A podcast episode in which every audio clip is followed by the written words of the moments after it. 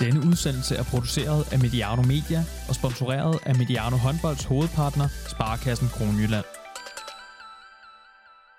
Der er få nationer, der har præget håndboldhistorien som Sovjetunionen og senere Rusland. Det gælder lige nu særligt de russiske kvinder. Efter denne værts mening, så var det det bedste hold ved VM i Japan, og uden tvivl det mest seværdige hold. Normalt hører vi kun om russisk håndbold her i Danmark i forbindelse med slutrunder, eller når et dansk hold skal møde Rostov Don, eller til nød på herresiden Medvedi i Champions League. Men den russiske kvindeliga er i den grad på vej frem, og der er flere danskere i centrum. Ikke mindst en dansk træner med en unik indsigt i russisk håndbold. Ham skal vi tale med i dag. Velkommen til Mediano Håndbold, Jan Leslie. Jamen tak for det.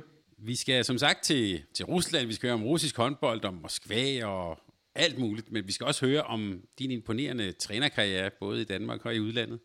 Men jeg kunne godt tænke mig, at vi lige startede med sådan, jeg har sagt, det helt aktuelle. Du er ikke i fysisk i Rusland lige nu. Hvor er du henne i verden? Jamen, jeg, jeg var nødt til at tage afsted fra Rusland øh, her i slutningen af marts måned, da de lukkede grænsen. Og der ikke var udsigt til, at øh, man lige var klar over, kom vi i gang gang igen, eller hvornår kom vi i gang, så var det bedre, at øh, de udlandske spillere, og så selvfølgelig mig, øh, tog hjem. Så jeg tog hjem til min familie, så jeg er hjemme i øh, Esbjerg på, på en lille ferie. Vi har hørt sådan lidt dramatiske historier for både for Frankrig og Norge i den her tid. Hvordan gik det for sig egentlig i Rusland? Jamen altså, det var faktisk den dag, de lukkede grænsen, der ringede jeg til præsidenten, Sergej Siskarov, og sagde, at øh, om det ikke var en idé at sende udenlandske spillere hjem, og så også mig. Øh, fordi der var jo ikke udsigt til, at øh, vi var klar over tidshorisonten i forhold til, se om vi ville komme i gang, eller sæsonen ville bare blive slut. Og så var det bedre, at de sendte os hjem, og så måtte vi jo komme tilbage så hurtigt som muligt. Så det var lige øh, seks timer før lukketid, at jeg kom ud øh, og rejste øh, over Amsterdam hjem til, til Billund, og så, så, så det var lige på det hængende yderste mandat, jeg nåede hjem. Du fortalte mig her, at du er her til formiddag kommet fra træning her. Hvordan, hvordan griber I det an i sådan en coronatid? ja, jamen altså, det var sådan, at vi øh, besluttede os for at øh, holde tingene ved lige øh, på det fysiske område. Øh.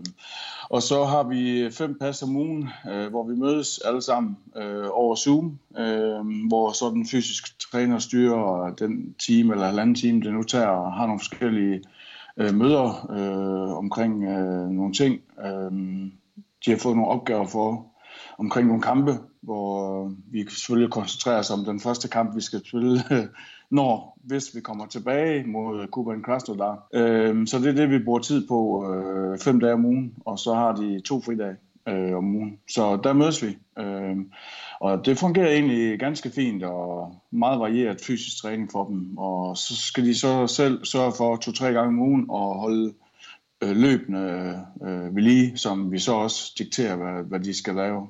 Øh, men det, det fungerer fint, og det er egentlig ret rart at møde dem øh, hver dag, synes jeg. Øh, for så har man mulighed for at se dem og lige snakke med dem og høre, hvordan det går. Og følge lidt med i, hvad der sker over i Moskva, når man nu er langt væk. Og hvor godt er dit russiske efterhånden blevet? Øh, jamen, jeg tog en beslutning allerede, da jeg var i Rostov, at øh, hvis jeg skulle lære det, så ville jeg være sikker på, at jeg har lært det 100%. Fordi det dur ikke som træner, fordi en træner er meget afhængig af kommunikation. Så det duer ikke, en træner kan nogle ting, og nogle ting kan han ikke på, på det russiske sprog. Så jeg blev enig med mig selv om, jeg tog øh, og gjorde det på engelsk, øh, og har så delt spillerne lidt op i nogle grupper, øh, som så skal stå ved siden af hinanden, når der bliver introduceret nogle ting, eller vi har nogle møder, eller så videre, sådan, så dem, der sidder og kan mest og bedst engelsk, de har så til os til at, at sige noget og, og forklare de andre spillere, der måske forstår det knap så godt. Så det foregår på engelsk, og så bruger jeg selvfølgelig også en oversætter, øh, som oversætter fra, fra engelsk til russisk. Så men det er klart, det, det er ikke noget ønskescenarie, heller ikke fra min side, men da jeg var i Rostov, nu også i CSKA i Moskva, men man ved jo ikke rigtig, hvor længe man er her. så, så jeg tænkte, jeg gjorde det på den måde, jeg synes, det var det bedste, også for at der gik for mange informationer tabt øh, fra dansk til, til russisk, eller fra russisk til engelsk til dansk osv. Så, så det var egentlig den måder, jeg har valgt at gribe det an på. Mange af vores lyttere vil helt sikkert kende dig fra din tid, og det skal vi nok vende tilbage til, både i Team Esbjerg, Aalborg DH, Randers HK, øh, Skjern, Håndbold Herre har du også været, Rostov Don og Ribe Esbjergs Herre. Men lige nu er du, som du er inde på, nemlig hos øh, CSKA Moskva. Øh, jeg skal lige spørge, havde det egentlig, kalder man det CSKA på lokalsproget? Ja, det, det er sikkert omkring. okay, ja, men det, det, det er sådan lidt, fordi de sluger jo nogle af ordene, og når man så skal oversætte det fra dansk til russisk, så kommer man også selv til at gøre det samme. Ikke? Så, men det var rimelig tæt på, Thomas. Okay, godt. Jeg, jeg kan sige, jeg har jeg er meget, jeg kan lige så godt sige nu, jeg er meget nervøs, fordi senere hen, om ikke så længe, så skal vi tale om nogle af dine spillere, og der, du har jo fået en ny højre bak, hvis efternavn er jo Altså, den er altså virkelig hård, men jeg, jeg, jeg, sparer, ja. jeg sparer sammen til, at nu hedder Antoni her til, til fornavn, kan ja, jeg sige. Ja, det gør Sko på Gotchenko. Men, øh, jeg, skal nok hjælpe, jeg skal nok hjælpe dig. tak, tak.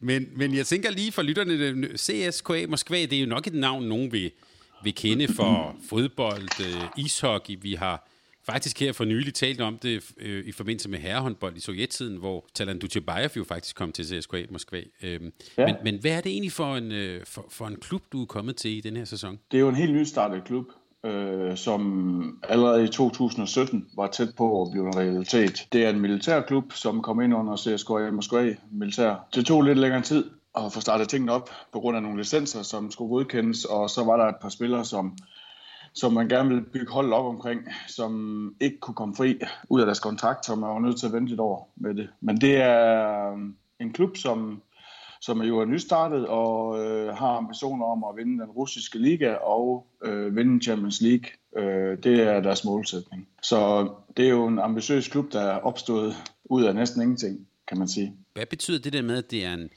en, en, en militærets klub og sådan, øh, bare for os sådan i Danmark her, hvad, hvad betyder det egentlig? Har det nogen praktisk betydning? Mm, jamen ikke sådan rigtig i dagligdagen, det er mere øh, det kommercielle og, og det her, at der følger jo en stolthed med at være en klub, der er inde under CSKA Moskva, mm.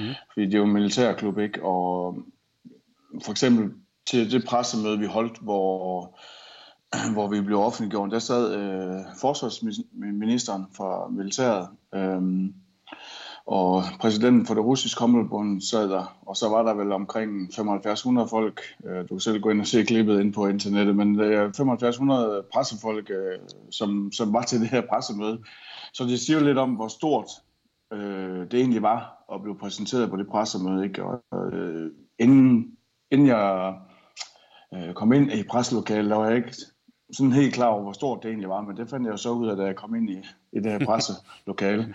Fordi der sad simpelthen så mange mennesker, ikke? og jeg tænkte bare, det var vildt det her. Øhm, og det siger vel egentlig lidt om, at, øh, at det projekt her, det er, det er jo all in øh, for alle parter, øh, siden man kan stable lidt på benene og sørge for, at Moskva får igen et øh, håndboldhold, som også skal være med helt fremme øh, i den russiske liga og så også i Champions League. Så, så det, det er et kæmpe projekt, som, som, ja, som de rigtige folk er bagved, øh, økonomisk, men også øh, politisk. Så, så det er en klub, der, der er kommet til for at blive, og som, som vil noget med, og er visionær omkring, øh, hvordan de får udviklet sporten, øh, damehåndbolden i, i Moskva, og selvfølgelig også kommer landsholdet til gode. Og det er jo, sådan som jeg har kunne læse mig til, så er der også tale om en satsning, hvor der bliver satset rigtig meget på, kan man sige, hjemlige, på russiske spillere. Altså det, skulle,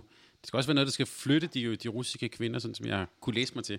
Ja, altså øhm, der, der sker det i 2016, da jeg stopper i Rostov, og der kommer øh, en anden træner til, øh, en, en franskmand, Fred øh, Bouchon. Øh, der blev der sat så lidt for meget på de øh, udlandske spillere, øh, da han kommer til, og det var øh, præsidenten for det russiske håndboldforbund lidt træt af, fordi han kunne ikke forstå, at man kunne vinde øh, Øh, det olympiske guld, og så lige pludselig så kunne man ikke spille med de russiske spillere. Og på det tidspunkt, der kontakter han så øh, direktøren for Rostov, Anton Rybenko, og øh, ejeren øh, Ivan Salvidi, som skyder de fleste penge i Rostov, øh, og prøver at fortælle dem, at, at for russisk håndbolds skyld er det vigtigt, at vi får de russiske spillere til at spille. Og der følte han ikke lige helt, at der var indflydelse nok og forståelse nok for hans øh, skeptisk, og han var bange for, at det kunne gå ud over øh, det russiske håndbold og landshold på den lidt længere, øh, hvad kan man sige, plan øh, og tidshorisont øh, for øh, russisk håndbold. Og så havde jeg et par møder med ham, øh, mens jeg var træner i, i Ribe Esbjerg, øh, i forhold til fremtiden osv., og, og der gav jeg ham et par idéer til, hvordan han skulle gøre det. Og det endte så med, at Trofilov han blev øh, placeret i Kuban Krasnodar, så var der nogle spillere, der tog derned. Armbros var placeret i Rostov, så kom der nogle spillere derned, og så blev jeg så placeret i Moskva, og tog mig så af nogle spillere der, som jeg var ligesom sikker på, at der var en fælles front og en, en vej, man skulle arbejde i forhold til at bibeholde Øh, russisk håndbold, klubhåndbold og landsholdshåndbold på øverste niveau. Øh, så jeg vil sige, at han er meget, meget dygtig, øh, Sergej Siskarov, øh, og meget visionær. Øh, og virkelig imponerende, hvad han har præsteret i de øh, lidt over fem år, han har været som, som præsident for det russiske håndboldforbund. Så en stor satsning på russisk kvindehåndbold, men også en stor satsning på, på din klub, CSKA Moskva. Altså det er jo, ja. kan man sige, nogle, jeg vil næsten sige lidt aggressive målsætninger. To år, inden for to år russisk mester, og inden for tre år vinde Champions League. Hvordan har du det som, jeg har sagt, som træner med, med, med den type målsætninger? Jamen altså, for at være ærlig, så synes jeg, det er rigtig dejligt. Øh, det er klart, der er kæmpe pres på, men altså, som træner, der, der skal man vinde hver gang, øh, uanset om man træner et bundhold i ligaen, eller tophold i ligaen, eller man træner nummer 8 i Champions League, eller nummer 2 i Champions League, så, så skal man jo vinde hver gang. Øh, og jeg synes jo, det er fedt, at man tør melde det ud og sige, at det, det er vores ambitionsniveau, og det er det, vi øh, rekrutterer spillere efter, det er det, vi forventer af træneren, og så laver man set op efter det.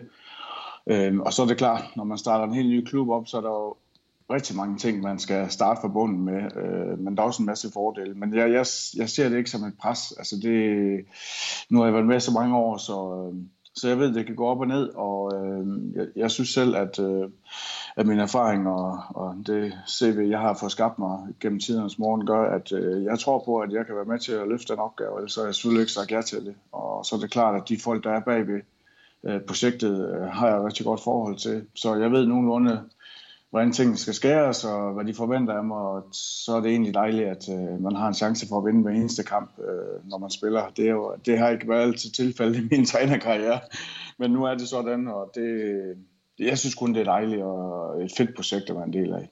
Og hvad er det egentlig, den, hvis vi kigger på den russiske kvindeliga, bare lige så os danske lyttere er, er med her, man kan gå ind og tjekke stillingen, men jeg tænker også mere på, hvad er det egentlig for en type liga? Er den, er det mange gode hold, få gode hold, øh, mange rejser osv.? Hvad, hvad er det for en liga, du, du er kommet til igen?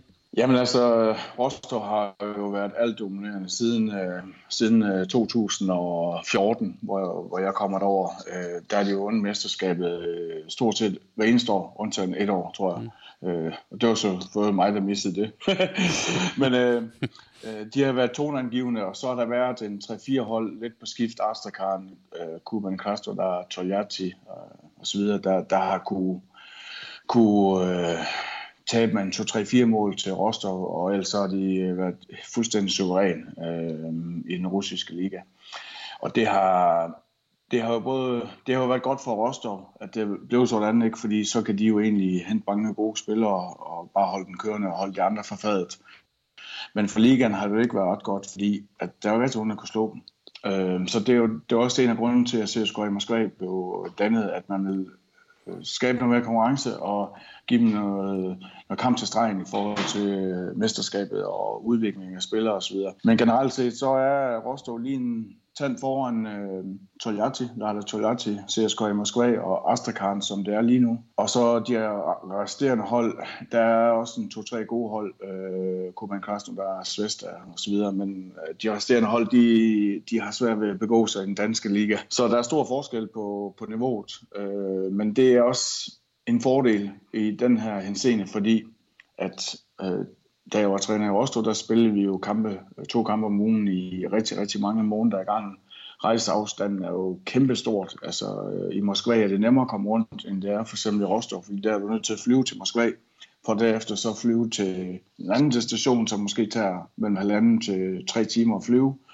Så rejseaktiviteten er rigtig stort, og det kommer til at gå ud over øh, den fysiske træning, og restitutionen bliver ikke helt, som den skal være, og du er nødt til at forberede til næste kamp. Så jeg synes ikke ligaen, når du tager 5-6-7 hold væk, så, så er den ikke så stærk øh, i den nedre del, som for eksempel den danske liga er. Og, men, men du nævnte også selv det her, har vi hørt også på Mediano håndbold om rejseaktiviteten i Bundesligaen for eksempel. Der bruger man meget tid på autobahnen. I bruger meget tid i flyet, hører jeg dig næsten sige. Ja, yeah.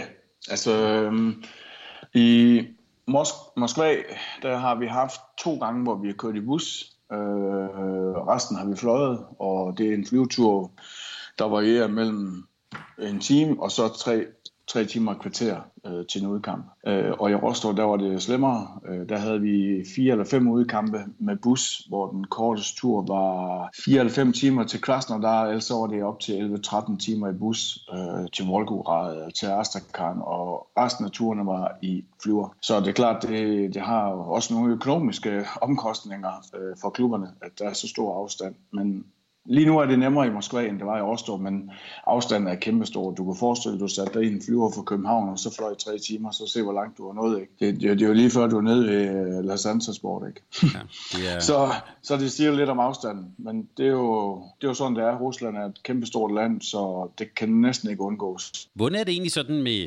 med, med tilskuerinteressen, tv og sådan noget. Er det noget, som, som russerne gider at komme ud og kigge på? Jamen altså, det, altså interessen øh, eksploderede jo, og blev mere interessant, øh, både øh, for tilskuermæssigt, men også øh, kommercielt, øh, da russerne de vandt OL i, øh, i Rio i 2016. Ikke? Altså, der, der, der var ligesom om, at, at tv-stationerne, øh, det gik lidt op for dem. Der var noget, der hedder håndbold, øh, hvor, hvor alle mulige andre sportsgrene, som som, som fyldte meget i øh, tv-billedet. Der, fik, der fik øh, Federation, øh, forbundet, øh, der fik de øh, fik lavet en aftale med tv-stationer om, om, om at vise nogle ting, og der er jævnligt, øh, eller i hvert fald en gang om ugen er der en kamp øh, i, i fjernsyn, og det er jo oftest øh, Rostov, øh, som er i. Men øh, vores kampe øh, har der også været øh, i øh, 8-9 gange, tror jeg faktisk. Mm. Øh, så, så, så jeg synes, de prøver at gøre noget, og rent tilskuermæssigt, der synes jeg,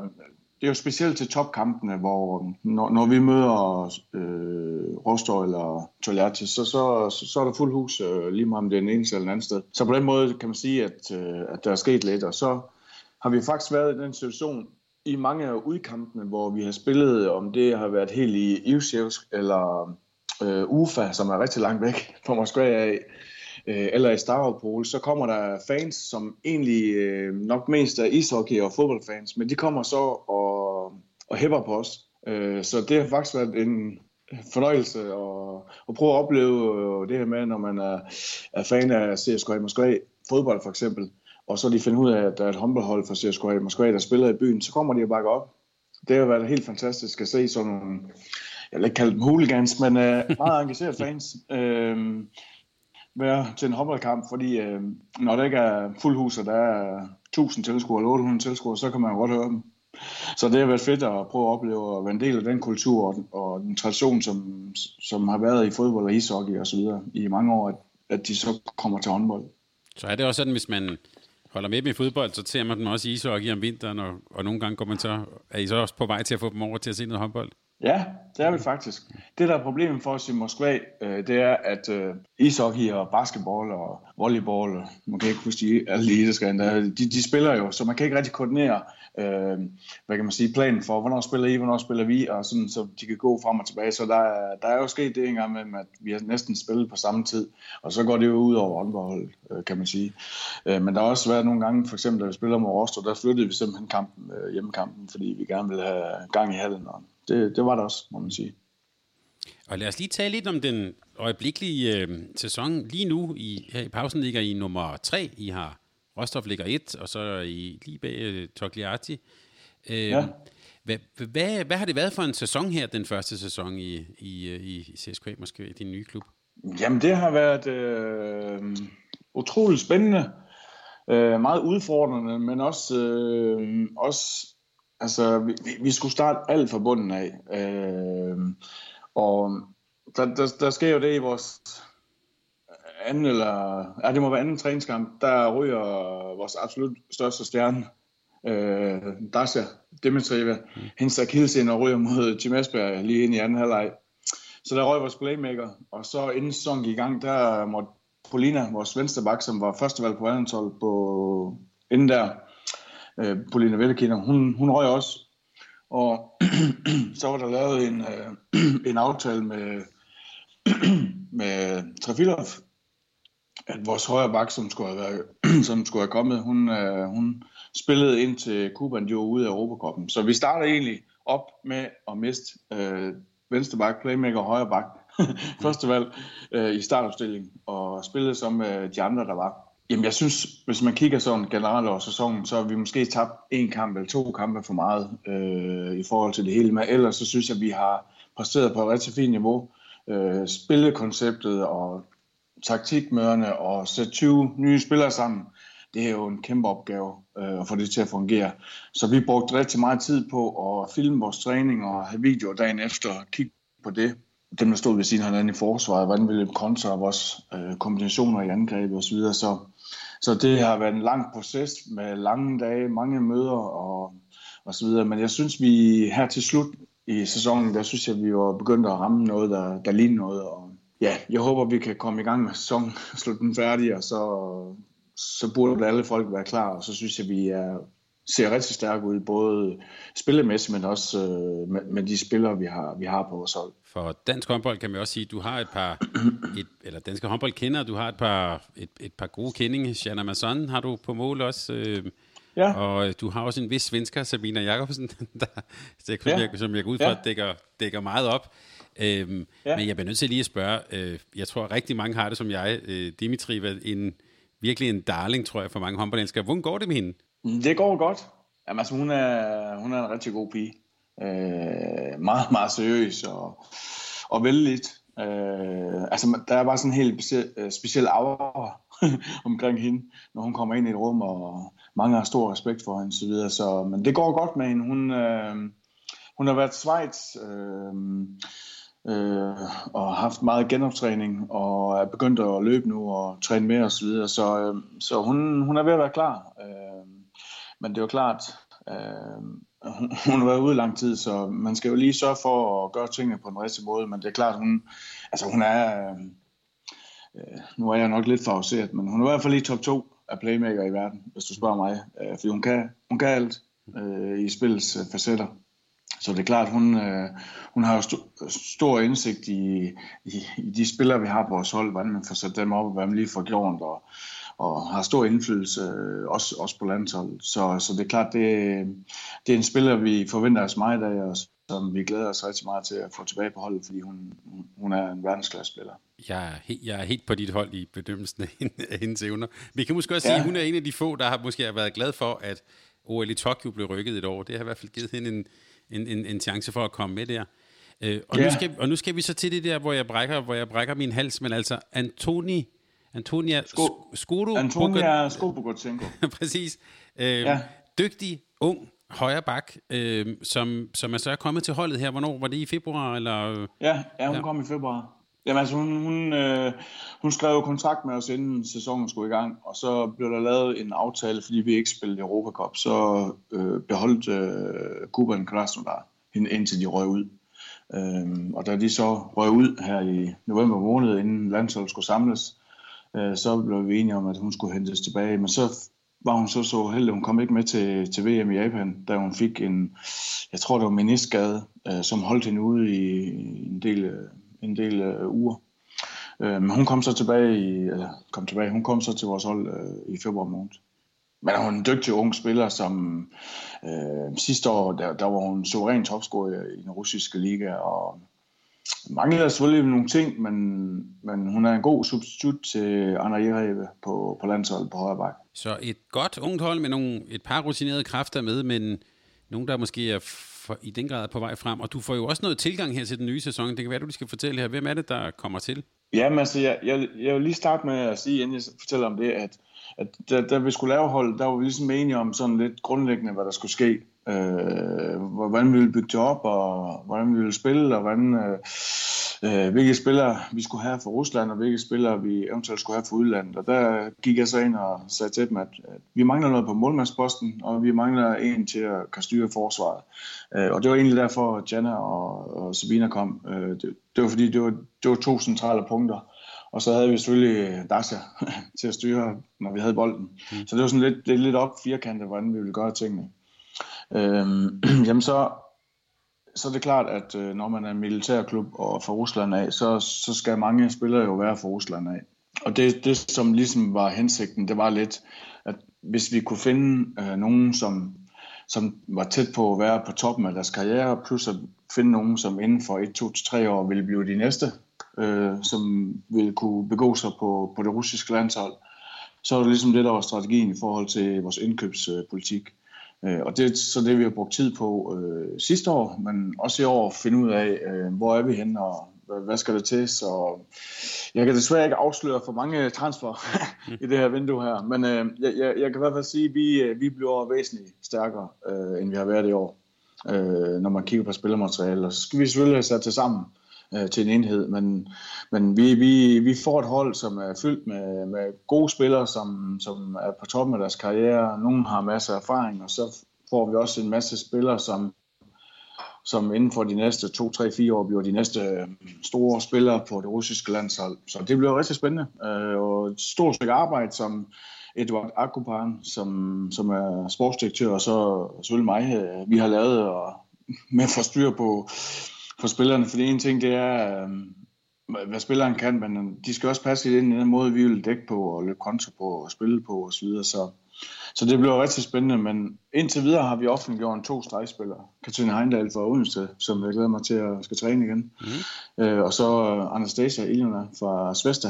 Det er en, jeg vil sige en lidt spiller, som hvis hun kan hvis hun kan vokse med opgaven, så bliver hun den næste øh, første valg på streg at spille position i Rusland. Øh, hun var med til VM, men spillede ikke så meget, men hende forventer jeg mig også meget af. Det lyder på alle måder meget, meget spændende.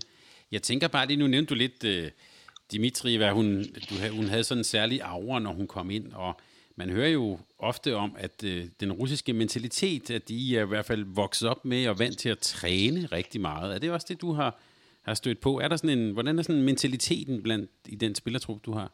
Jamen altså, den, den er ikke så meget anderledes end dem i Danmark.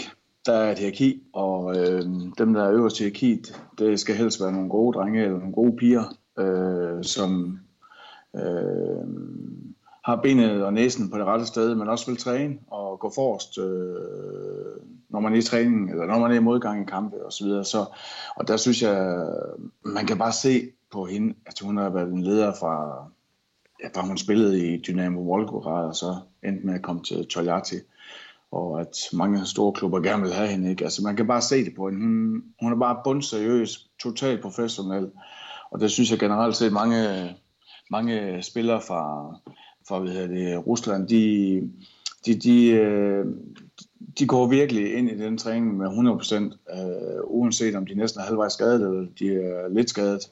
Øh, der, der mangler ikke noget på, på tilgangen på den professionelle del. Der mangler måske nogle gange noget med at sige, okay, nu, nu må du vist hellere sidde ude i dag, øh, i stedet for at træne. Øh, ej, nej, de skal træne. Altså, det, det er jo det, de er opflasket med. Men mm. jeg, jeg synes, det er... Jeg synes, det er et af de punkter, hvor, øh, hvor, hvor jeg hvor jeg synes, at man godt kunne lære noget øh, i Danmark. Øh, danske spillere og en danske liga i forhold til øh, træningsdelen og det her med at være professionel. Øh, fordi det, det der, der synes jeg, de er skridt foran. Og hvad, hvad handler det om? Er det sådan, hvad kan man sige, kultur, deres opvækst, er det bare sådan, det ligger i generne, at hvis man er med her, så, øh, så kræver det altså blod, sved og tårer, eller hvad, hvad tror du, det, hvad handler det om? Ja, men det er jo en kombination af kultur, øh, opdragelse, men også, altså, i Danmark, der, der har man jo også lidt med, at man skal være det hele menneske, man skal også have noget ved siden af, og man skal også, øh, det skal være lidt, det skal også, der skal også være lidt socialt og lidt hygge. Det hele skal ikke bare være kæft, og retning. Øh, og der, det har man jo næsten kun noget af i Rusland. Så, så, så det er også noget med, med den integritet, man har i tingene, og øh, den måde, man ser tingene på. Øh, og det er klart, at som træner, der er det meget nemmere, at man ikke behøver at piske folk hver dag for, for for tingene til at lykkes. Øh, at man egentlig bare kan hæve stemmen en gang imellem, så, så er tingene, som de skal være. Så, så, så, så på den måde er det jo noget med opdragelse, men det er også noget at gøre med kulturen og, og mentaliteten er lidt anderledes i, i, i Danmark end i Rusland. Så hvis og så er det klart, som, træ, som, som træner, der er du selvfølgelig nødt til at sætte dagsordenen for, for, for, for tingene, kan man sige. Ja, det var præcis det, jeg lige ville spørge dig om, fordi jeg tænker, at hvis vi nu laver sådan en, en karikaturtegning af sådan en, en sød skandinavisk øh, skolelærer med alle de rigtige værdier, og, øh, og meget gerne med fokus på, hvad kan vi sige, meget fokus på de bløde menneskelige værdier og sådan noget. Vil sådan en kunne klare sig i en, i en russisk verden? Det, det tror jeg desværre ikke. Jamen altså, det tror jeg ikke, fordi at... Øh, øh, ja, jeg kan prøve at fortælle en sjov historie, bare for at lige illustrere det lidt. Vi, vi skal med Rostov i 2014, ja, eller 15, øh, i hvert fald øh, 2014-15 sæson, der skal vi spille mod Dynamo Volgograd, og de har så vundet mesterskabet de sidste 6-7 år, og Rostov, de har aldrig vundet i, øh, i Dynamo. Og vi kører så over i god tid, og ender med at vinde kampen med 10 mål, og alle var glade, og træneren han siger, at jeg giver McDonald's mad i dag. Det kunne man jo have fundet på i Danmark. Jeg giver McDonald's mad, det, det skal vi skulle fejre det her. Og direktøren var glad og græd lidt, og spilleren var ellevild og så videre. Tre dage senere, vi rejser så til Lutsch i Moskva. Tre dage senere skal spille en kamp, og øh, Lutsch, de ligger nummer 8 eller 9 i den russiske liga. Og vi er så bagud med et mål i halvleg. Og jeg tænkte lidt, hvad sådan skete der lige her. Vi, vi har spillet en kanonkamp i øh, Dynamo, og så øh, er vi bagud med et mål. Og det var simpelthen fordi, at jeg havde fortalt dem, at jeg er tilfreds. Det er flot, det I laver. Bare slap af.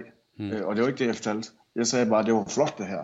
Lad os lige tage en gang McDonald's mad, og så øh, fejrer træneren det, og synes, det er perfekt. Men de havde bare en anden mentalitet. Nå, han er tilfreds. Nå, så kan vi godt slappe af nu. Mm. Og så var vi så bagud i halvlejen, og så måtte jeg så lige skrue pissen på i halvlejen. Øh, så vendte mig at vinde alligevel. Men det siger sådan lidt om, øh, det kunne man godt have gjort i en dansk liga, og så havde holdet været klar tre dage senere alligevel. Men det er ikke altid, det fungerer i, øh, i den russiske liga på russiske spillere og russiske hold. Så jeg tror, at den danske, den danske lærer, eller hvad du kaldte ham, ja. vil, få lidt, vil få lidt problemer, både i forhold til pædagogikken og, og sproget og mentaliteten. Ja, for jeg tænker også, at vi i hvert fald i Norden jo nogle gange, hvad kan man sige, undrer os over, når vi har set uh, Evgeni Trefilov stå på, på linjen og nogle gange skille sine spillere ud, vil vi jo tænke det som, men det man hører også er jo, at han på en måde er meget elsket, og øh, så det, det kan jo også være, at det er jo, altså, det er måske den type træner, eller i hvert fald noget af den rolle, man skal tage på sig, hvis man skal få succes. Så jeg tænker også, har du måttet skrue op for din indre Trefilov, når du er i Rusland?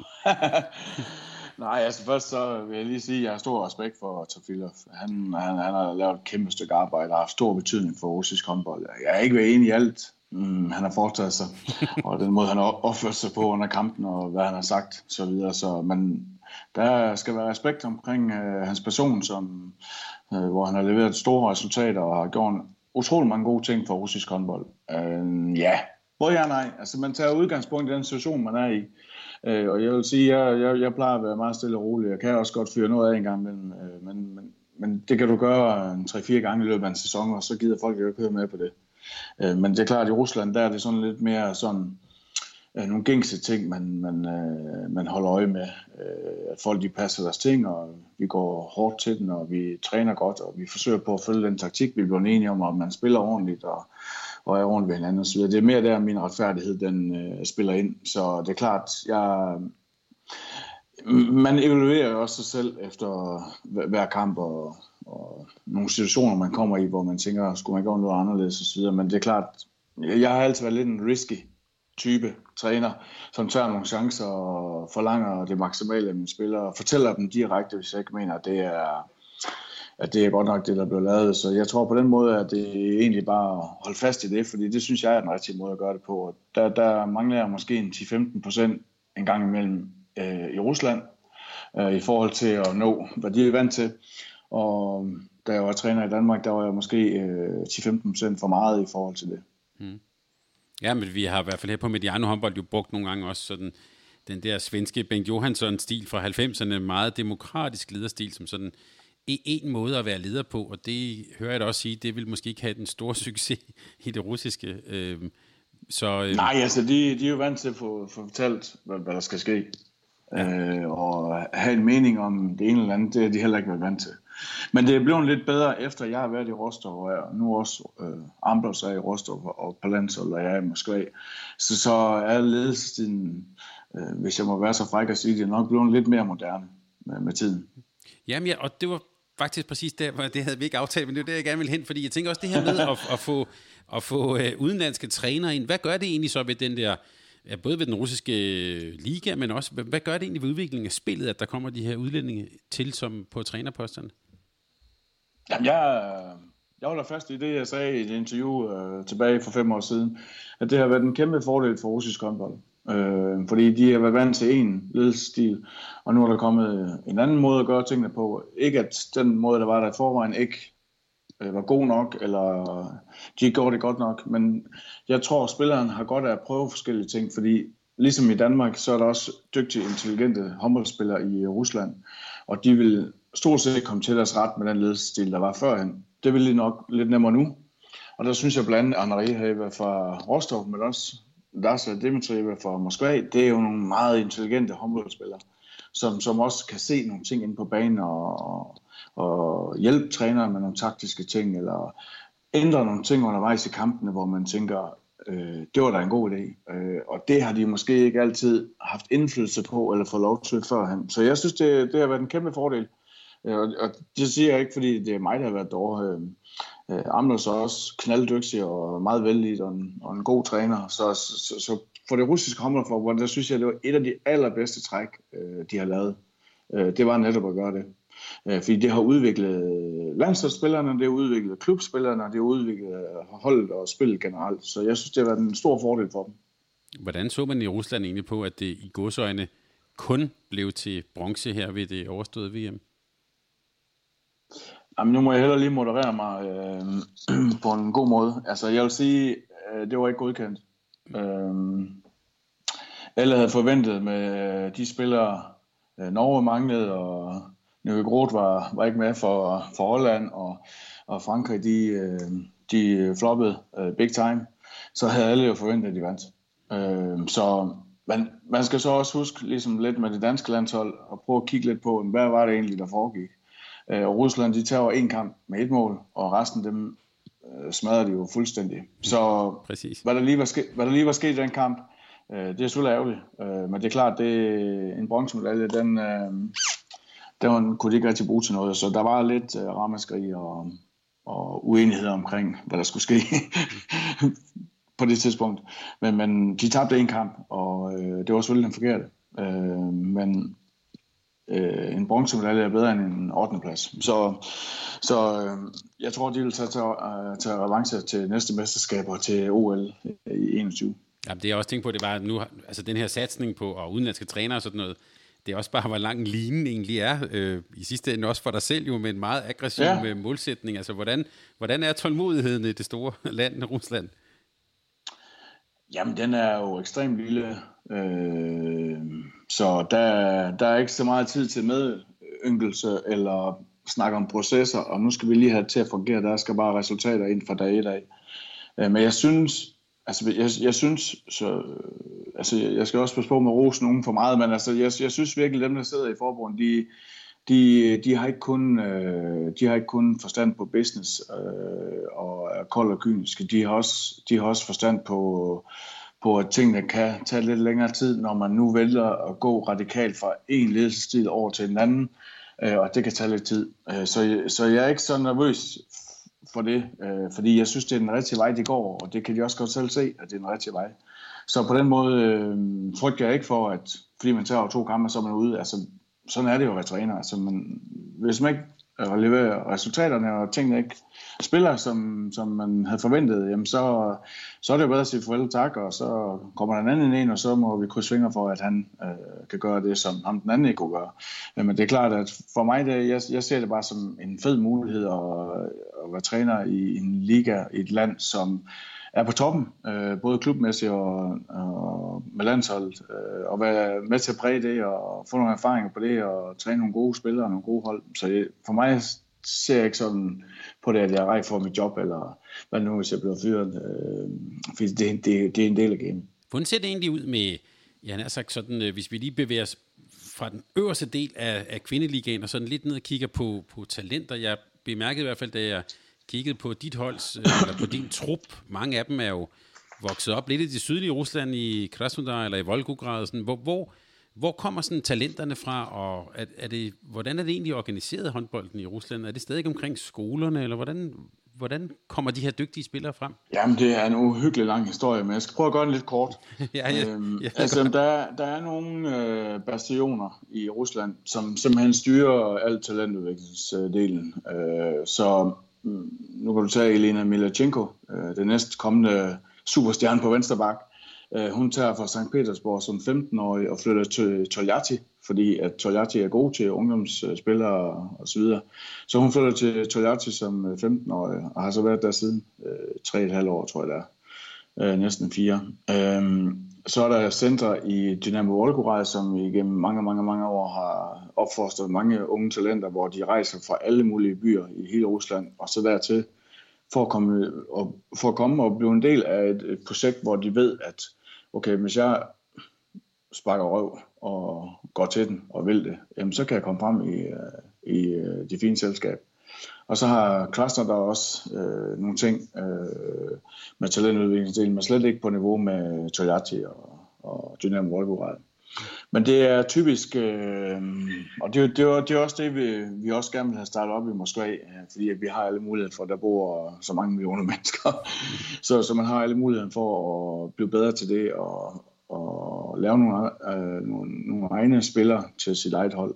Øh, men jeg, jeg synes, det, altså hvis jeg kigger på, på talentudviklingsdelen, så, så, så har de jo været godt med i mange år ved, ved, ved mesterskaber og ungdomsmesterskaber og, og få spillerne fra YU-landshold op på øh, seniorlandshold. Øh, og, og det er ikke fordi, jeg skal komme med nogen kritik af den måde, det øh, har gjort på i Danmark, men altså generelt, så kan man sige, at det, det, er jo været, det har også været fint nok i Danmark. Øh, Han Eriksen og Flemming Tober har lavet et kæmpe stykke arbejde gennem mange år, og haft en fin tråd, øh, synes jeg, med det, de har lavet, og de medaljer, de har fået. Men jeg synes, hvis jeg skal kigge på Rusland og Danmark, så har de i Rusland været bedre til at se på, hvordan man får udviklet den, den ener, der var, øh, skråstrej leder, der var. Og hun så kun noget specielt på hendes, øh, hendes position eller med hendes spidskompetencer. Og der synes jeg, de har været dygtigere til i Rusland til at få dem frem, end vi har været hjemme i Danmark. Og jeg kan ikke, kan ikke gøre mig klog på, hvad der er sket i Danmark, fordi øh, jeg har ikke været helt inde i maskinen og kigge, øh, når man ser udefra. Men jeg synes det her med, at man ser en Anna øh, som kommer fra øh, Svesta Svindvej øh, i Moskva.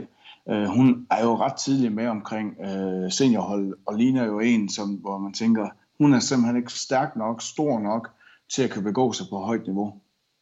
Og hvis hun havde været en spiller i, et ungdomsregi i Danmark, så har man sagt, at du er simpelthen ikke høj nok til at spille bak, du må ud og spille fløj, fordi du kan heller ikke dække op og så videre. Øh, det var et eksempel, jeg tror, det havde endt med, hvor man i Rusland øh, tænker lidt anderledes. Hvis du er god nok, så må vi lære dig at øh, klare det her. Øh, og der er der lidt kulturforskelle, fordi hvis man ikke kan klare det, tænker trænerne hjemme i Danmark, så får man ikke lov til at komme et trin eller to længere opad. Og det har været en fordel for f.eks. eksempel Andre Erhede øh, kontra nogle andre danske spillere. Og der synes jeg måske godt, man kunne være lidt mere lempelig og se lidt mere på, øh, spillerens øh, individuelle kompetencer, i stedet for at tænke på, om de er klar nok, eller øh, fysisk stærk nok. Fordi det gør man ikke i Rusland. Der bliver man rykket op. Øh, jeg kan tage eksempel med Maslova øh, i Rostov Højrebakken, som, som da, da jeg var i Rostov, der hævde jeg han så med ind i træning, og jeg kunne jo se, altså hun lignede jo sådan en, øh, en, en stik, hvad hedder sådan en tændstik. hun var jo sammen så høj og så lang, men havde ikke, ejede ikke muskel på kroppen. Og så, så fik vi simpelthen ind i et fysisk træningsforløb, Øh, plus at vi fik hende til at træne med os øh, en gang imellem for at flytte hende. Og hun, hun er jo kommet stærk her de sidste par år. Og hun er også et eksempel på, øh, hvor man kan sige, det gav lidt sig selv, fordi hun er høj, så hun skal nok blive til noget. Øh, men, men jeg synes, der har været nogle forskelle, øh, og der synes jeg godt, man kan prøve at kigge lidt på de typer, øh, som er i dansk øh, ungdomshåndbold, og så sige, mm, jamen, altså, hvis man tror på, at man kan flytte den spiller der, der til, øh, jamen de mangler sgu lidt vilje, jamen så få, få dem i gang, og så se, om det er det, de dør på.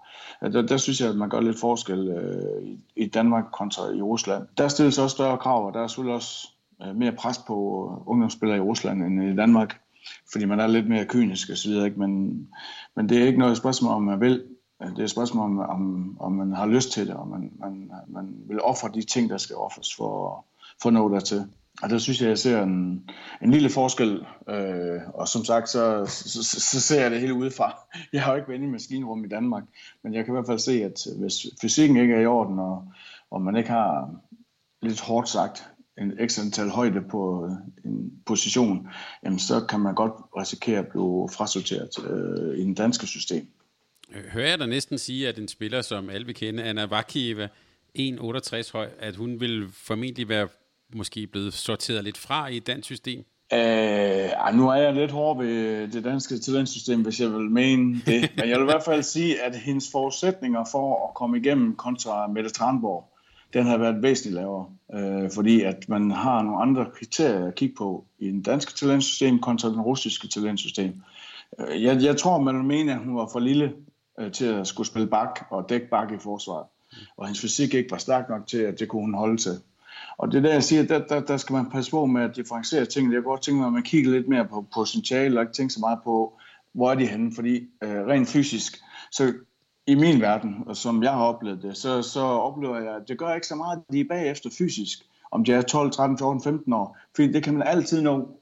Men du kan ikke nå at blive en dygtigere håndboldspiller, øh, hvis du ikke kan begå dig på det niveau, du skal begå dig på. Hvis, du ikke, hvis der ikke bliver kigget ens vej Øh, og det, det, det har måske været rej for i andre tilfælde, at de måske har sagt, hun er for lille, hun er ikke god nok til forsvar, så vi tager dig med Tranborg, for eksempel. Mm. Det var bare et eksempel. Nu, nu kender jeg kun med Tranborg lidt, så det er ikke nogen, alle ved jo, hun er en fantastisk spiller og bliver rigtig god i mange år, men, men det var bare for at give et eksempel på øh, ledelsesstilen og rekrutteringsstilen, hvor, hvor jeg synes måske, okay, hvad, hvad er det, vi mangler i Danmark for at få nogle flere frem?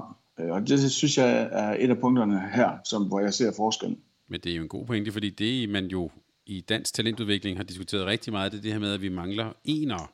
Så er der nogen, der ja. vil sige, at ener kan man ikke sådan dyrke, det er nogen, der, der kommer, og så skal man så sørge for selvfølgelig, at de får lov at udvikle sig så godt som overhovedet muligt. Men vi kan da i hvert fald sige, at på, på, på kvindesiden i Rusland, der er der jo en nærmest en overflod af spillere, der både kommer med personlighed og også kan, kan, kan tilbyde noget på banen, Altså det OL, vi så i 16, som du også nævnte, det er jo måske en af de bedste illustrationer af, hvad russisk håndbold øh, kan. Så, så er de simpelthen bare bedre til at dyrke dem, eller finde dem? Jamen altså, nu, nu er der også forskel på, om du rekrutterer fra et, et samfund, hvor der er 5 millioner mennesker, så et der er 150 millioner mennesker. Altså, det, det selvfølgelig er der forskel. Men, men jeg mener bare, at vi, vi har også nogle punkter i Danmark, hvor vi er foran på, på talentdelen i forhold til andre nationer, og også den russiske. Men, men jeg synes det her med, at man, man, man kigger måske lidt for indsnævret på tingene i, i for tidligt forløb. I stedet for at kigge lidt mere på potentialet, og så se på, okay, hvad, hvad, hvad, hvad kan, vi, kan vi få noget frem der i hende der? Øh, og der, der synes jeg nogle gange, at man har, man, man, man kigger lidt forkert og siger, at okay, mm, de skal ikke presses for tidligt. Det har alle undersøgelser vist, at det kan man ikke. Og der kan jeg bare sige, at det kan man altså godt. Øh, og det burde man gøre noget mere. Og man burde øh, kigge mere på potentiale, i stedet for at se på øh, nogle forskellige ting. Og jeg vil gerne gentage mig og sige, at jeg siger stadigvæk, at øh, det som Dansk Håndboldforbund og Hein Eriksen og Flem Tuber, altså det, at de gjort gennem mange år, har været rigtig fint. Øh, og de har vundet mange medaljer, og jeg kan godt se en god rød tråd i det, de har gjort. Men jeg synes også, at man har manglet at komme det skridt videre de sidste 5, 7, 8 år, hvis jeg skal være lidt firkantet. Og det der med at, at presse spillerne, det bliver du nødt til lige at sige lidt mere om. Hvad, hvad, hvad indebærer det sådan helt præcist? Hvordan skal vi presse dem? Jamen altså, det, det, den bedste måde, jeg kan prøve at forklare det på, det er i Danmark, det er, at øh, i Danmark, der skal man selv være klar til det. Øh, I Rusland, der, der bliver du ikke spurgt, om du er klar til det. Du har bare at være klar til det. Øh, og hvis du ikke vil være klar til det, så står det næste i rækken, og vil være klar til det. Øh, og der, der, der, der synes jeg godt, man kan, man kan godt se øh, i en tidlig alder, øh, hvem der sådan har nogle forskellige spidskompetencer, som man kan måske rykke endnu mere. Og der, der kunne jeg godt tænke mig, at man fik presset dem lidt mere. Øh, nu lyder det som om jeg er sådan en diktator, det er jeg altså ikke, men, men jeg, jeg, jeg mener godt, man kan, kan gøre lidt mere på det område, fordi det er noget af det, der gør, at man ikke ender alle sammen i et øh, spilkoncept og en spillemåde og en spiller på alle positioner gennem hele øh, 10-12 øh, årgange. Øh, og der, der, der, der synes jeg, man godt kan se, at tingene de, øh, de er lidt anderledes, og de får lov til nogle flere ting øh, i en tidligere alder i Rusland, end man tillader hjemme i Danmark, øh, uanset om de er klar eller ikke klar. De prøver, og hvis det ikke virker ærgerligt, så er det næste mand. Øh, og der, der kunne jeg godt savne den kynisme lidt mere, men også at man kigger lidt mere på, på potentiale, i stedet for om de er fysisk klar, eller, eller øh, er de gode nok til at dække op lige i øjeblikket, så må man lære dem det. Altså for eksempel. Og der, der, der, der synes jeg, jeg ser nogle forskelle, hvor jeg godt kan se, at, at tingene er lidt anderledes kontra Danmark. Jeg kan også se på dit fine CV, at vi skal dykke ned i noget af det også, øh, at du jo faktisk også har været god klassisk forældretræner i det, i det danske foreningsliv. Ja. ja.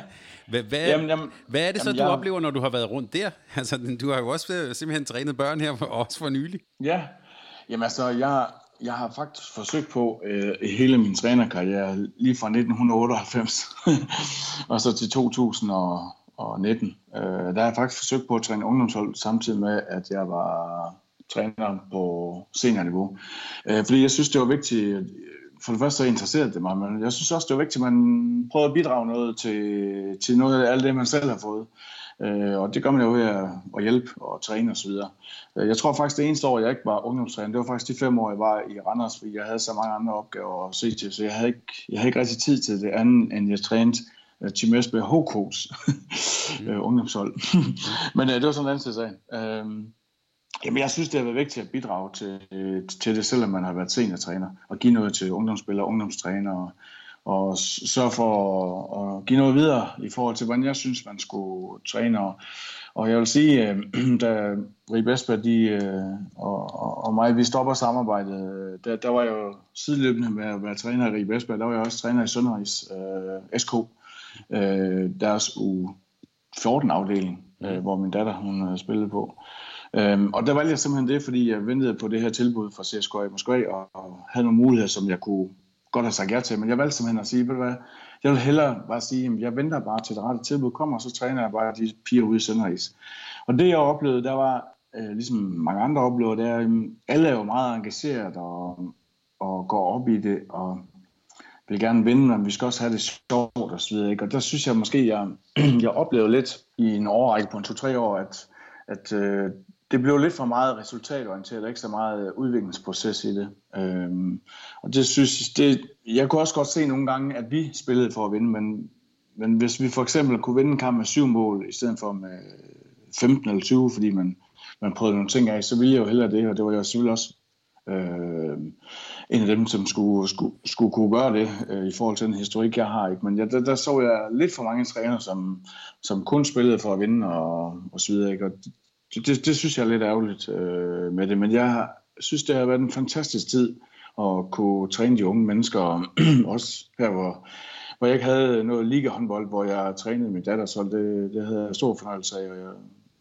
jeg, jeg håber at de fik noget ud af det også, det, det tænker jeg, men, men jeg, jeg synes, det var fedt at bidrage til, til talentudviklingsdelen, og, og at kunne se mange af de 04-05 årgange, som skal til med landsholdet nu, har set dem gå fra U12-spillere så nu til, U15 og U17 spillere følge deres udvikling og med de forskellige hold. Så det, det var fedt at se øh, øh, over sådan en lang forløb, hvad, hvad, hvad det ender med.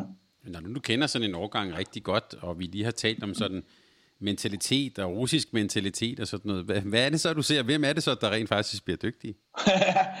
ja, jamen altså, der er flere spillere, som, øh, som kan, kan nå rigtig langt øh, i, i de årgange der. Øh, du, du er nødt til at kan både spille angreb, men du er også nødt til at kan dække op. Og du er nødt til at kan se, øh, øh læse spillet, øh, både i forsvaret kontrafasen og i angrebsspillet. Altså simpelthen være dygtig på dine split vision øh, beslutninger. Og så er du selvfølgelig nødt til at have nogle spidskompetencer. Øh, både forsvarsmæssigt, at du kan dække tre og to, øh, måske dække ud i netter. Øh, angrebsmæssigt, at du kan flere ting. Du kan skyde, du kan køre gennem, du kan spille med stregen, du kan gøre de andre gode. Altså, der, der er flere ting, der spiller ind. Øh, og der, der, der, synes jeg godt, man kan se, at der er nogen, der har nogle spidskompetencer, som ikke helt formår at få flere ting på, øh, eller flere ting ned i værktøjskassen øh, gennem flere sæsoner, eller få udviklet sig nok, og som så ender med at blive overhældt til sidst, fordi der er andre, der gør det. Så jeg synes, en, en spiller, som, som har øh, flere redskaber, men også som kan, kan læse spil og, og dirigere tingene inde på banen, det synes jeg øh, er noget af det, som jeg godt kunne tænke mig at se noget mere af på ungdomssiden. Og nu har du så både været jo seniortræner, og vi har også hørt her børne- og ungdomstræner her, øh, og du har været det i, i, i, i mange år efterhånden. Hvad for, en, hvad for en type træner er du egentlig, hvis vi nu skulle holde en lille jobsamtale her? Hvad, hvad er det, hvad, man kan godt sige det på den måde. Hvorfor har CSKA Moskva egentlig ansat dig? Hvad, hvad er det, de får, når man får Jan Lesti ombord? Jamen altså, jeg har tænkt meget over det spørgsmål, fordi at det har selvfølgelig været en løbende proces, så man har selvfølgelig ændret sig øh, fra starten til midten og til nu, ikke så videre. Men det jeg sådan har forsøgt på, øh, mine trænerjobs, det er sådan lidt at sætte nogle rammer for mit hold, øh, i forhold til, hvad jeg forventer af dem, og hvilken retning vi skal i. Den skal alle sammen i. Øh, og så være forberedt til mine træninger, øh, forberedt til mine kampe, øh, og også været indstillet på, at der skal tage chancer i kampene. Øh, fordi det er en del af spillet. Øh, det er noget af det, jeg kan lide. Øh, det er at prøve at udfordre andre på det taktiske område, fordi vi er jo næsten stort set alle sammen lige dygtige til at forberede os til kampene. Men det, der sker i kampene, det er man nødt til at reagere på. Og der, der, er, der er jeg så valgt at sige, at jeg vil hellere tage nogle chancer, så dø med skoene på. Øhm, og så forsøger jeg på at være meget analytisk i mit, i mit arbejde. Øh, jeg synes, det er vigtigt, at øh, man er analytisk. Øh, både øh, i forhold til, at man spiller mod, øh, hvor kan vi lige få en 3-4 mål øh, ekstra, hvor, hvor kan vi lige forhindre de andre for 3-4 mål. Øh, øh, så, så, så det kommer også til gode. Ikke? Og så er selvfølgelig også, øh, har jeg brugt lidt mere tid på, øh, mest på damesiden, øh, og analysere vores egen kampe og bruge noget tid på nogle ting, øh, angrebsåbninger, forsvarsdelen, nogle taktiske ting, vi havde aftalt inden kampen, hvordan fungerede det egentlig, og, og så videre. Ikke? Og der, der har jeg været lidt heldig igennem mange år og haft øh, nogle spillere, som har spillet i nogle store klubber, som har prøvet at, ja, så har prøvet at rådføre med, hvordan gør de det?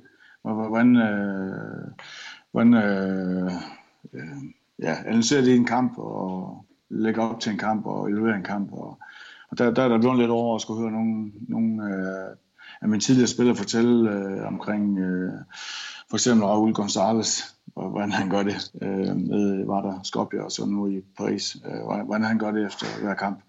Øh, og der vil jeg ikke helt hen, men jeg har taget nogle af tingene, som har blandt andet gjort, at vi i nogle af vores træninger øh, optager øh, forskellige sekvenser, og simpelthen klipper det video til, øh, til næste træning, og så viser det øh, for spillerne, fordi at jeg synes, det er vigtigt, at man, man kan ødelægge noget af de andre spil, men også få nogle ekstra mål, og så sidst ende vinde. Så det er sådan lidt det, jeg har prøvet på at flytte ind i den nuværende trænerfilosofi, som jeg så er endt med at prøve at forklare her. mm. Men det her med at tage, tage chancer, synes jeg, synes jeg er interessant. Er det, er det noget, du gør sådan, øh, man kan sige, sådan øh, på ren inspiration, eller når du går ind til kampen, har du så en plan A, B, C og D, eller vi har de her to ting, vi kan gøre, hvis vi skal vinde noget midt i anden halvleg, eller sådan noget. Hvordan, altså er det planlagt, eller er du sådan en, der er meget sådan på inspiration? Ja, jeg skal jo sige, at 90 procent af det er planlagt og trænet øh, af det, jeg foretager mig. Og så de sidste 10 procent, det er jo tit, at man kommer i en situation, så kan man jo nogle gange snakke lidt for meget om, om det ene og det andet. Øh, der er spillerne måske ikke på det, på det her tidspunkt til at kan forstå det, og så er man nødt til at tage en chance. Jeg kan huske en gang, jeg var træner med en, som, som vi havde forberedt op til en kamp, og så på, øh, på øh, taktikmødet inden kampen, det var halvanden time før, så siger han, vi tager hende der, vi spiller 5 og 5, vi, vi, vi er mand, som lægger hende der. Og så kiggede jeg op og sagde, det var da en knaldgod idé. Og så gjorde vi det, og det havde stor indflydelse på kampen, og så vi vandt sikkert, og det var en skide god taktik. Men jeg tror bare ikke på, at man kan gøre det ret mange gange i løbet af en sæson, fordi det skal helst trænes, det man gør. Men, men jeg kan godt lide at tage nogle chancer og gøre det gerne, og hvis vi tager, fordi jeg har kvejet mig, øh, øh, så må jeg leve med det. Det, det er derfor, jeg øh, er håndboldtræner. Så må man stå til ansvar for, for, for de valg og de øh, chancer, man tager. Øh, og der vil jeg hellere tage nogle, fordi jeg synes også, et af mine forsøg er at, at, at læse spillet øh, både inden kampen også under kampen, og så, så vil jeg hellere tage et par chancer.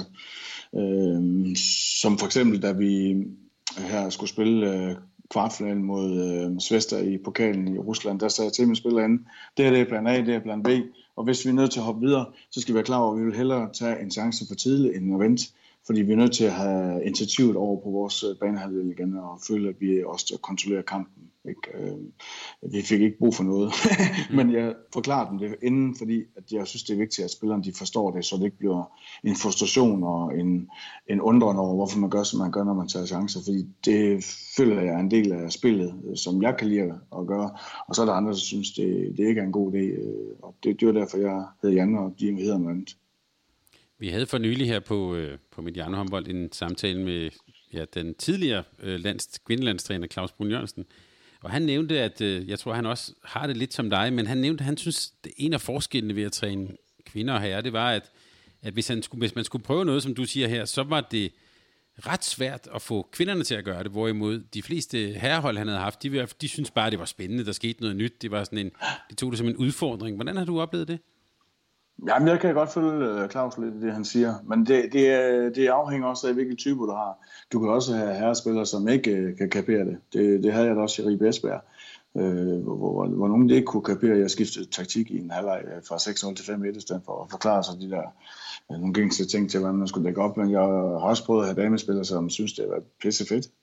Fordi de har, uh, nogle damespillere også har... Øh, kvaliteterne og kreativiteten øh, i forhold til det taktiske, at de synes, det var en god idé. Øh, I Randers øh, havde jeg mange dygtige, kloge spillere, øh, Folåen, øh, Mette Mellegaard, Bert Christensen og Nina Wörth og sådan nogle ting. Ikke? Så, så det, det, det, var, det var meget nemmere at bare lige skifte taktik undervejs, fordi de kunne se, at det er vi nødt til for at vinde. og så stod de lige på, at det har jeg nok styr på. Så gør vi sådan. så, så, så jeg har både oplevet det øh, på damesiden og herresiden, hver sin retning. Så man kan sige, det, det afhænger meget af de spiltyper, du har. At man skal også passe på, at man ikke gør det for, for og for stort. Mm. Øh, så, så, er det, så er det lidt vigtigt, at man lige kender øh, de spillere, man træner, øh, inden man giver sig ud i alt for meget. Øh, fordi der er nogle spillere, de kan simpelthen ikke rumme noget som helst. Øh, og så er nogle, de kan kun rumme lidt, og så er der andre, de kan rumme en hel masse. Og det er jo vigtigt, at man ved det, inden øh, man gør det. Øh, og det er jo så det, man lærer i løbet af en sæson, hvornår vi skal det ene eller andet, som jeg synes, noget af det, som jeg har brugt meget tid på i min trænerkarriere, det er at tage nogle chancer øh, undervejs. Og så finder jeg hurtigt ud af, hvor er spillerne henne i det forløb, og hvad kan jeg tillade, og, og hvor langt kan vi gå, og hvad kan vi ikke gå til, og så videre. Så det synes jeg har været en proces også, at lære det selv som træner. Øh, for en gang, der var man jo vild og tænkte, de kan lige det hele, og de ved lige præcis, hvad vi skal, og de kan lige følge din tankegang, og så kører det bare, og så kører det ikke alligevel. Mm. så, så det har også været en proces øh, at nå dertil. Hvordan lærer man sådan et, hvis vi nu bare tager dit, dit øh, nuværende hold i, i CSKA måske, hvordan lærer man dem at kende? Arbejder I med sådan noget øh, teambuilding, personprofiler, coaching-samtaler, eller hvordan, hvordan griber du sådan noget an? Jamen altså, det, vi har været i den heldige situation, at øh, nogle af spillerne har spillet sammen på klubhold, og nogle af spillerne har spillet på, på landshold sammen. Øh, og der, der har jeg jo delt op, hvem der styrer forsvaret, øh, sammen med mig, og hvem der styrer angrebet sammen med mig. Og så er det sådan lidt dem, der er med til at implementere tingene inde på banen, øh, både når vi træner, men også når vi spiller kamp osv. Så, så, så det er sådan lidt været et fælles fodslag, som jeg har brugt mange, øh, mange gange i øh, de hold, jeg har trænet. Så, så det er egentlig været noget, vi har været fælles enige om, og så har man så taget nogle, nogle møder med de her spillere, hvor man så har diskuteret, hvordan vi skulle gøre det her, hvem kan, hvem kan finde ud af det, hvem kan ikke finde ud af det, og så videre. Og, og så har der selvfølgelig været rigtig mange timer med, med individuelle samtaler med, med spillere og, og fælles øh, videomøder med vores egen træning og de kampe, vi har spillet, hvor vi kun udelukkende har kigget på os selv, og så se dem. Hvad, hvad er det, vi gør rigtigt, hvad er det, vi gør forkert, hvor skal vi hen, og hvad mangler vi, osv. så. Så, så det er et stort analytisk arbejde, men også øh, i forhold til, at øh, der skal holdes mange møder, øh, både med, med lederne omkring holdet, men også øh, med spillersgruppen i forhold til, til spillet generelt. Ja, der er et punkt, vi lige bliver nødt til at komme omkring, øh, og nok som vi nok kunne fylde en hel podcast med. Nu må vi prøve at gøre det lidt hurtigt her, men hvis man, hvis ja. man kigger på dit, øh, på dit CV, så, øh, så tilbragte du, som du selv var inde på, øh, fem år i Randers HK. Og øh, ja. øh, hvis jeg skulle læse op alt det, I, I, I klarede der, det var jo øh, det var meget imponerende, og det, du blev også i 2012 øh, dansk mester med, med Randers HK. Så øh, hvis vi bare lige skal gøre det sådan rimelig præcist, hvad var det, der lykkedes så godt i Randers i den, i den periode? Jamen, der var flere ting, der lykkedes øh, godt, synes jeg. Altså, vi, øh, vi ender med at sige farvel til, efter at have været der halvt år fra 2009 til øh, januar, februar morgen til, til, til sommerperioden der, der ender vi med at sige farvel til, jeg tror det er en 8-10 spillere, øh, der var i den spillertruppe, og fik så kun fire ind. Men det vi fik gjort øh, på det tidspunkt, det var, at vi fik ligesom øh, indkredset, hvordan øh, skulle hierarkiet være på holdet, og to, hvordan skulle vi spille Øhm, og der, der fik vi så ramt noget, øh, fordi vi havde rigtig mange dygtige spillere, som, som var både dygtige på træningsdelen, øh, men også dygtige på øh, spillet øh, på banen. Øh, nogle tog sig af angreb, nogle tog sig af forsvar, og nogle sørgede for, at vi fik delt nogle tæsk ud, øh, både til træning, men også i kamp. Øh, men også, at vi, vi havde nogle folk omkring øh, holdet, som, som på hver deres måde bidrog til, til det samlede projekt, og, og fik ligesom øh, ja, alle til at kigge i den samme retning, arbejde i den samme retning osv. Ikke? Og vi, ja, vi var jo i Champions League tre gange, ikke? og i tre DM-finaler i rap, og så, så, så det var en stor tid og en rigtig fed tid øh, at være en del af, hvor mange mennesker mange folk, øh, specielt øh, Ashley Tudel og, og Martin Langergaard, som var en del af staffet omkring holdet, de, de havde stor indflydelse på, at, øh, at vi rykker så langt, som vi gjorde. Men selvfølgelig også mange af de dygtige spillere, der var jo rigtig mange dygtige spillere på det hold, som, som tog øh, sagen i egen hånd og viste de andre vejen. Så, så det var sådan lidt en kompleks af flere ting, men også at vi ramte det, at vi alle sammen gik i den samme retning øh, som gjorde, at vi, vi havde en helt fantastisk tid. Jeg er super glad for min tid i Randers. Det var, det var fedt at være en del af det. Hvad, hvad lærte du som, som, som træner i den her periode? Hvordan kom du ud af den periode? Hvad havde du lært? Oh, jamen, jeg har lært mange ting. Det havde jeg. altså, det var, øh, det kan måske lyde lidt øh, blæret, men altså, det var lige meget, hvad vi gjorde, så, så vandt vi. Øh, og vi havde rigtig gode tider, og, og følte nærmest på et tidspunkt, at vi ikke kunne tabe øh, kampene. Øh, så, så det var klart, at man, en selvtillid vokser af det ikke, og man tror på det, man gør som træner, og den måde, man agerer på som leder, at det er den rigtige vej at, at køre, ikke? Og, og det er klart, det, det havde også stor indflydelse, at vi fik øh, nogle dygtige folk med omkring holdet. Øh, vi havde både øh, Jørgen Gluer som assistenttræner, vi havde Ole Bitt som assistenttræner, vi havde Mads Brandt som assistenttræner, og så, som jeg nævnte før, Aske Thule som fysisk træner, og Martin Langegaard som mentaltræner. Så vi, vi havde rigtig stærkt øh, setup af ledere, som, som på hver deres måde bidrog og var dygtige til at give noget til, til vores hold, som gjorde, at vi, at vi øh, rykkede fremad hele tiden. Og um, tabte vi nogle kampe, jamen, så var vi klar over, at vi stadigvæk var på det rette spor øh, og stole på hinanden og vidste, hvordan øh, vi gerne ville have det. Så, så det, var, det var en fed tid, hvor man lærte mange ting, men også hvor man fik bekræftelse i nogle af de ting, man, man troede på var det rigtige. Var det rigtige. Øh, og det viser resultaterne så også, øh, at de var. Men du prøvede så også at komme til Ribe Esbjergs øh, herre, øh, og der kan man ja. sige, at øh, det var ikke sådan, I, I vandt alle kampe, I var involveret i der. Øh, og, det, øh, øh, og du stoppede også, kan man sige, i, øh, i utiget om, om, omkring allerede i december måned i, øh, i sæsonen. Hvad, så får jeg lyst til at spørge, du spurgte dig, hvad du lærte af at være i Randers. Hvad lærte du så af at være i Ribe Esbjerg? Jamen altså, der, der lærte jeg også rigtig mange ting. Øh, men det var mere, det var måske ikke så meget, altså jeg, det var måske ikke så meget inde på banen, det var mere uden for banen. Altså jeg, jeg, jeg kommer ind, øh, altså hvor øh, cheftræner Claus Urenhold, han var blevet sagt op i december måned, og Lukas Carlsen var, var øh, var blevet bedt om at blive spillende assistenttræner i december måned, og de kontakter så mig i januar måned og spørger, om jeg vil være cheftræner fra sommerferien af. Og det siger jeg så, jeg en snak om det her, og det fik vi så en snak om. Og så ender det så med, at øh, resultaterne ikke har været så gode. Øh, jeg, jeg er ikke sikker, at jeg kan huske helt korrekt, men jeg, jeg mener, at det var de sidste otte kampe, at de tabt seks og vundet to. Og så blev jeg sådan pådullet, at jeg skulle ind, og jeg nægtede det så flere gange, men jeg skulle så ind og kom så ind og hjælpe, og vi endte så med at få en rigtig fantastisk sæson, øh, Claus og mig til sammen, øh, og ender med at blive nummer 4, øh, hvor vi nærmere på vej ud af slutspillet, øh, inden vi kom ind i det, kan man sige.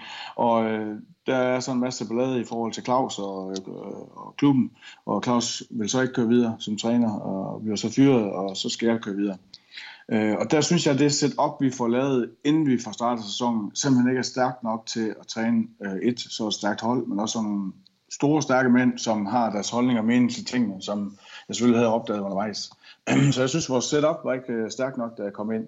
Det var den ene del. Og den anden del, der var, jeg synes ikke, vi fik... Øh, vi fik ikke folk til at arbejde i den retning, som, som øh, jeg havde fået videre ledelsen, at øh, vi skulle arbejde i, i forhold til at være mere professionelle og gå mere til den, når de havde større ambitioner. Fordi jeg kunne ligesom sådan fornemme sådan lidt på min tid for Randers-tiden, jamen det var det samme, jeg skulle i gang med i Rivesberg som i Randers. Men jeg fik ikke, øh, jeg fik ikke øh, spillerne med på den idé, øh, og endte så med at øh, sige til ledelsen øh, i november måned, at, øh, at jeg vil hellere stoppe, øh, for jeg kan, ikke, jeg kan ikke få spillerne med på det, som, som i vil have, at vi skal lave, og som jeg, den vej, som jeg synes, det skal gå. Øh, og de havde så ikke nogen øh, backup til øh, at køre videre øh, uden mig. Så jeg tog de her to næste kampe, øh, hvor vi vinder hjemme, øh, og tager så en ekse. Og da vi så kommer hjem fra Nexa, så får jeg så at vide fra ledelsen, at øh, spillerne de øh, synes, vi er kørt fast, og øh, der skal ske noget andet. Og fair, nok for det. Øh, det var sådan, det er. Jeg er jo leder og ansvarlig for, at øh, tingene lykkes og resultaterne er i orden. Men jeg vil så også sige, at mine forudsætninger for at lykkes med det øh, var ikke ret store, fordi jeg, jeg, jeg synes, at det er ærgerligt, at man som klub, men også som træner, øh, kan konstatere, at der er spillere, der simpelthen ikke vil øh, klubben og træneren det bedste. Og det var aldrig en god forudsætning. Og den havde jeg ligesom luret og tænkte, jamen så, så skal jeg ikke bruge mere tid på det. Og det var, det var så det, jeg forklarede John Nim og Holger Reflund og Sune Erskov. Jeg altså, så var det bedre, at de fandt en anden, og det, det, det desværre ikke lykkedes. Øh, det sker, øh, men det var nok første gang i min trænerkarriere, at øh, jeg har prøvet at sige job op. Øh, det jeg troede jeg aldrig skulle ske, men det skete.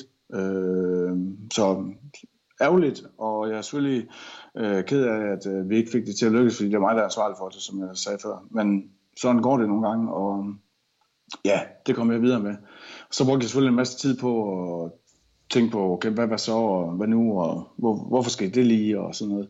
Jeg får en masse spørgsmål og tænker en masse ting, men jeg, jeg, øh, jeg prøvede at bruge øh, nogle af dem, som det gjorde jeg også i Randers-tiden, som øh, jeg har som øh, et godt netværk, og prøve at snakke med dem og høre, hvad de tænkte, og hvad de sagde, og så videre, ikke? Og, og det, det, der, det, der ligesom var det vigtigste for mig at sige, det var, jamen, det, det, det sker desværre en gang imellem, at, øh, at, at samarbejdet ikke øh, kører, som det skal. Og så må man komme videre, og så øh, må jeg bruge tid på, okay, hvad lærte jeg så af det? Og der, der lærte jeg selvfølgelig en masse ting, og øh, det er klart, at herrespillere, de, øh, de har jo mere power i sig, øh, hvis de virkelig vil, end kvinder, vi har, fordi man øh, har jo lidt en, hvad kan man sige, opdelt hierarki på alle hold, og hvis dem, der er øverst hierarkiet, de vil noget godt, jamen så ender det som regel også godt, selvom det går skidt i nogle perioder. Men hvis dem, der er øverst hierarkiet, de ikke vil noget godt for træneren eller for klubben, så, så ender det jo skidt, og så kan man ikke komme ud af det, og så bliver det endnu dårligere. Og det var det, der skete i Rik Vestberg for, for, for mig. Øh, så sådan er det. Og så har vi så næsten tegnet en, en stor cirkel, og vi er tilbage ved, Ja, det var vi startede nemlig ved CSKA Moskva og den her, ja. øh, og denne her sæson. Hvad skal der egentlig ske, om jeg så må sige, efter coronaen? Hvordan ser du frem til den nye sæson, nye spillere, øh, øh, og vel også der, hvor, hvor du skal til at præstere lidt med dit, øh, med dit hold? Oh, præstere lidt? det var måske en hårdt ord, Thomas. Men det, det, det og så bare en lille smule. det, ja, det, er, det, er, det er korrekt, at vi får et langt stærkere hold øh, næste år efter sommerferien, så det ser jeg selvfølgelig frem til, og og skulle gerne også øh, øh i minimum finalen i hvert fald i en russisk liga. Men altså, jeg, jeg håber, øh, det, det, det der er vigtigst den her tid, det er jo sundhedstilstandene. Øh, det jeg ved, det er, at vi skal starte sæsonen op i august måned øh, med den nye sæson, øh, fordi der er OL i 21, og der vil de have fyret en masse kampe af, sådan så øh, meget af mig i morgen er fri kun til Champions League øh, fra en forår for Rostov. Jamen, det var det, jeg mente med at præstere. Der er jo, der er jo sat nogle, nogle ret, ret øh, som vi tager, ret aggressive øh, hvad hedder det, målsætninger for, for hvad I skal nå. Så, øh, så, øh, så jeg tænker, øh, Jan, her til sidst, så vil jeg ønske dig alt muligt held og lykke med det her øh, russiske projekt. Jeg kunne godt tænke mig, det vi tror jeg vil skrive i min kalender, jeg kunne godt tænke mig, at vi følger op på det her, fordi det er en, en ganske særlig historie, synes jeg, det der foregår med, med de russiske kvinder lige nu. Så hvis det er ok med dig, så vil jeg spørge, om vi, når alt det her corona er lukket ned, om vi må kontakte dig igen. Det kunne vi i hvert fald godt tænke os her på Mediano håndbold. Ja, I er hjertens velkommen. Så må jeg se, om jeg kan bidrage med endnu mere. ja, det vil jeg gætte på, og jeg kan i hvert fald sige for nu, at jeg har, jeg har inde, inde i min øh, LiveScore-app, har jeg nu markeret CSKA Moskva og glæder mig til at se, når I kommer i gang igen. Så Ja, tak fordi tak du for vil det. være med på Mediano håndbold, og alt muligt held og lykke. Pas godt på dig selv og familien. Ja, lige måde, Thomas. Og selv tak. Tak fordi du vil være med.